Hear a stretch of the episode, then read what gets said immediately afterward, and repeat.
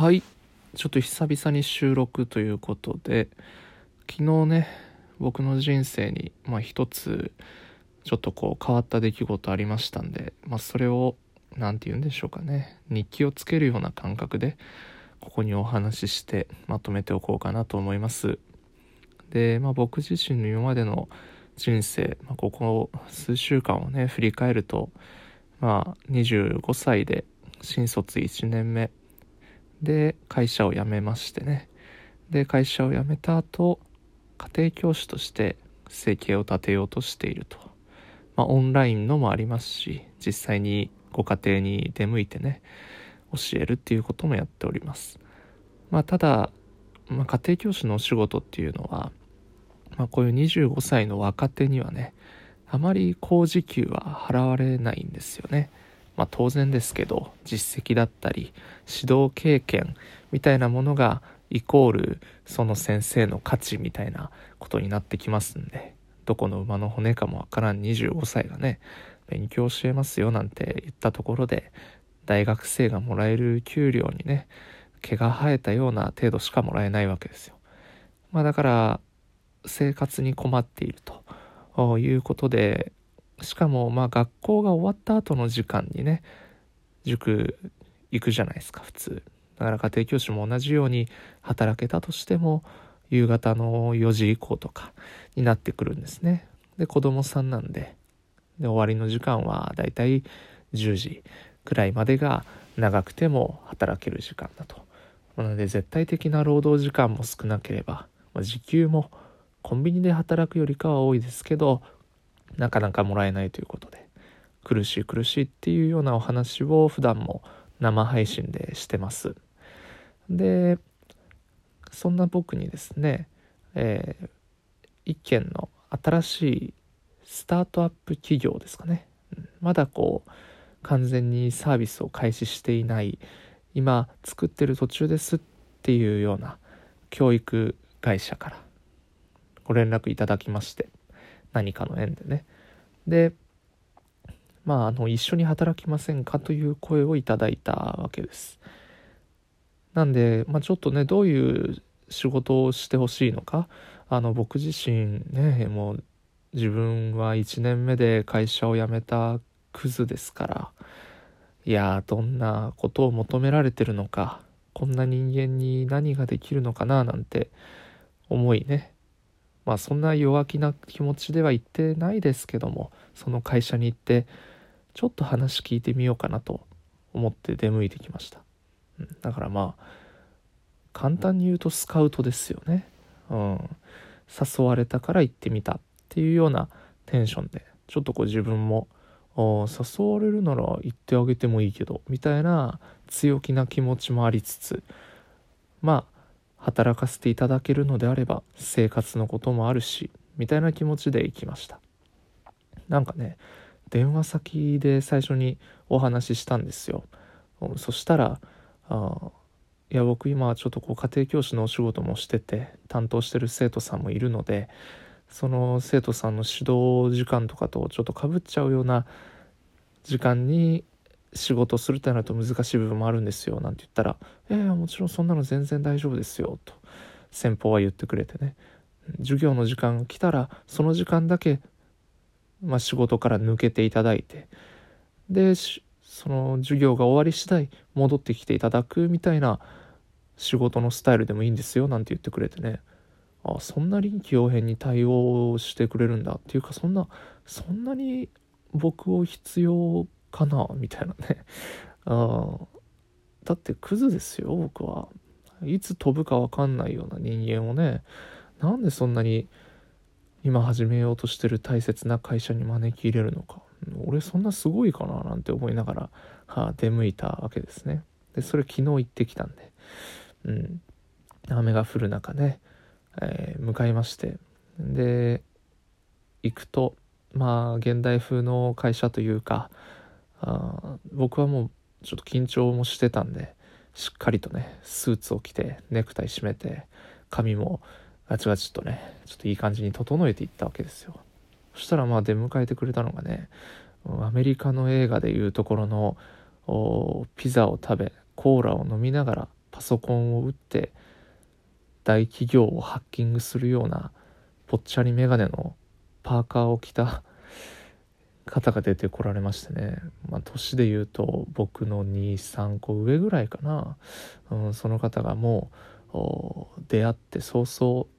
おため口でね「はい、うん、ありがとね」みたいな、うん、そんな感じなんだ。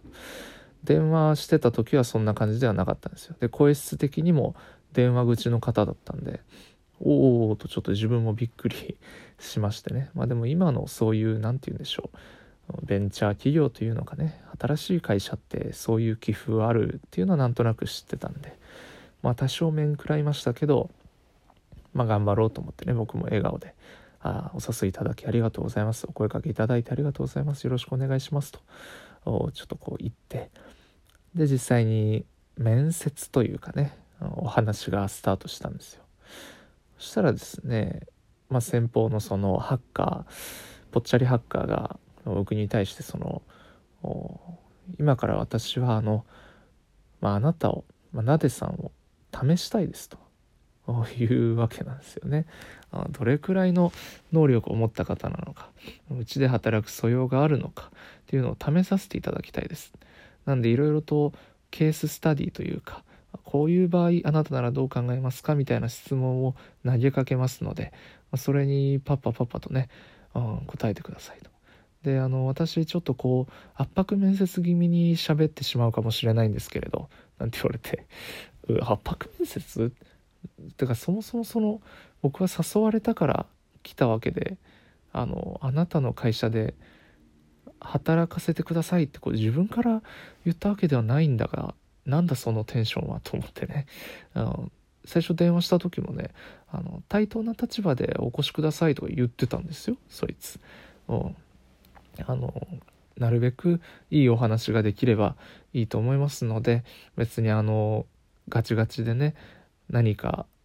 試験を受ける面接を受けるっていうような感覚ではなくお互いの考えを共有させていただければと思いますのでみたいなテンションだったのにおなんかあなたを試しますみたいな。圧迫面接みたいになるかもしれないですけどって言っておおとびっくりしてたらいやあのね圧迫面接みたいな雰囲気があの私ちょっと好きなんでどうしてもそうなっちゃうんですよとかって言われて「はいハッカーメガネくん」と思って。怖いってそんなどういうこと？その人の風貌がまだねそのハッカーメガネくんだったからこっちも多少心の中で笑いに変換できて落ち着けましたけどそっからもう怒涛の質問攻め。あえ。もうガンガンに詰めていらっしゃってね。まあその人のもう最初にこう経歴でかましてくるわけですよ。あ私は何々社何々社何々社と渡り歩いてきまして、えー、で今はこの会社で、まあ、あの責任者みたいなことをさせてもらってますんでみたいな。えー、すごいね。まず痩せたらなんて思いながらね。あ薄緑のパーカーを着たハッカーにガン詰めされるわけですよね。えー、でもうだからその時点で僕の心の中ではなんか何がしたいんだろうなっていうね、うん、なんかどうなんだろう。手当たり次第に声をかけて、うん、でその何て言うの、まあ、教育的活動を行ってそうな人に声をかけてでそいつらから話を聞き出してでまあちょっとこいつやるなって思った人を好条件ででも何でもかんでもピックアップしてやろうみたいなそういう人の集め方をしてるのかななんてちょっと思いながらね、うん、だからもうそうなると僕はもうこの会社にはきっと求められてない人材だろうななんて思いながらちょっとこうまあその場をね楽しく終わることができればなっていう方向にシフトしたわけですよ。生活は苦しいんでできればそこで働かせてもらいたいっていう気持ちはあったけどそんな下手に出たらこいつにボコられるなと思って なるべく楽しく話すぞと。でいい関係を作ってで今後の僕の人生でもし何かご縁があれば、ね、そのスタートした会社が大きくなった時に何かご縁があれば一緒にね活動できればなっあいついいやつやったなみたいな印象だけ残して帰ろうと。一生懸命その後頑張りましてね。うん。でもやっぱそう言われましたね。なんで1年で会社辞めてんの？みたいな。えー、あすいません。みたいな。その僕に理由がないんでね。明確な。それもだからクズなんですけど。でも履歴書みたいなのはなんか事前に送ってねって言われて送ってるんでそう分かってるはずなんですけどね。なんでそんなとこ詰めていじめるのよ。やめてよと思いながら、えー、まあまあまあまあ、まあ、僕自身もねそのそのハッカーに自分の経歴について話していく上でね今の自分の状況とかいかに自分がクズかということを1年で会社を辞めるなんていかにクズかということをね思い知ることができたんで反省できたんでよかったっていうのもありますけど、えー、でまあなんか最後はねあの なんかお互い笑いながら終わりましたでも、えー、なんか本当あのお誘いいただきましてありがとうございますみたいな。ヘラヘラしてね僕もね、えー、終わりまして。であのなんかこれお受け取りくださいとかって最後その人封筒を渡してきて、えー、何かと思ってね。何ですかって言ったら中に1000円入ってました。はい。勝ちですね。えー、お車代だということでその人のポケットマネーから1000円いただきましてね、えー、もうこの時点で僕プラス出てます、はい、そこ行くまでに往復1000円かかってないんでね。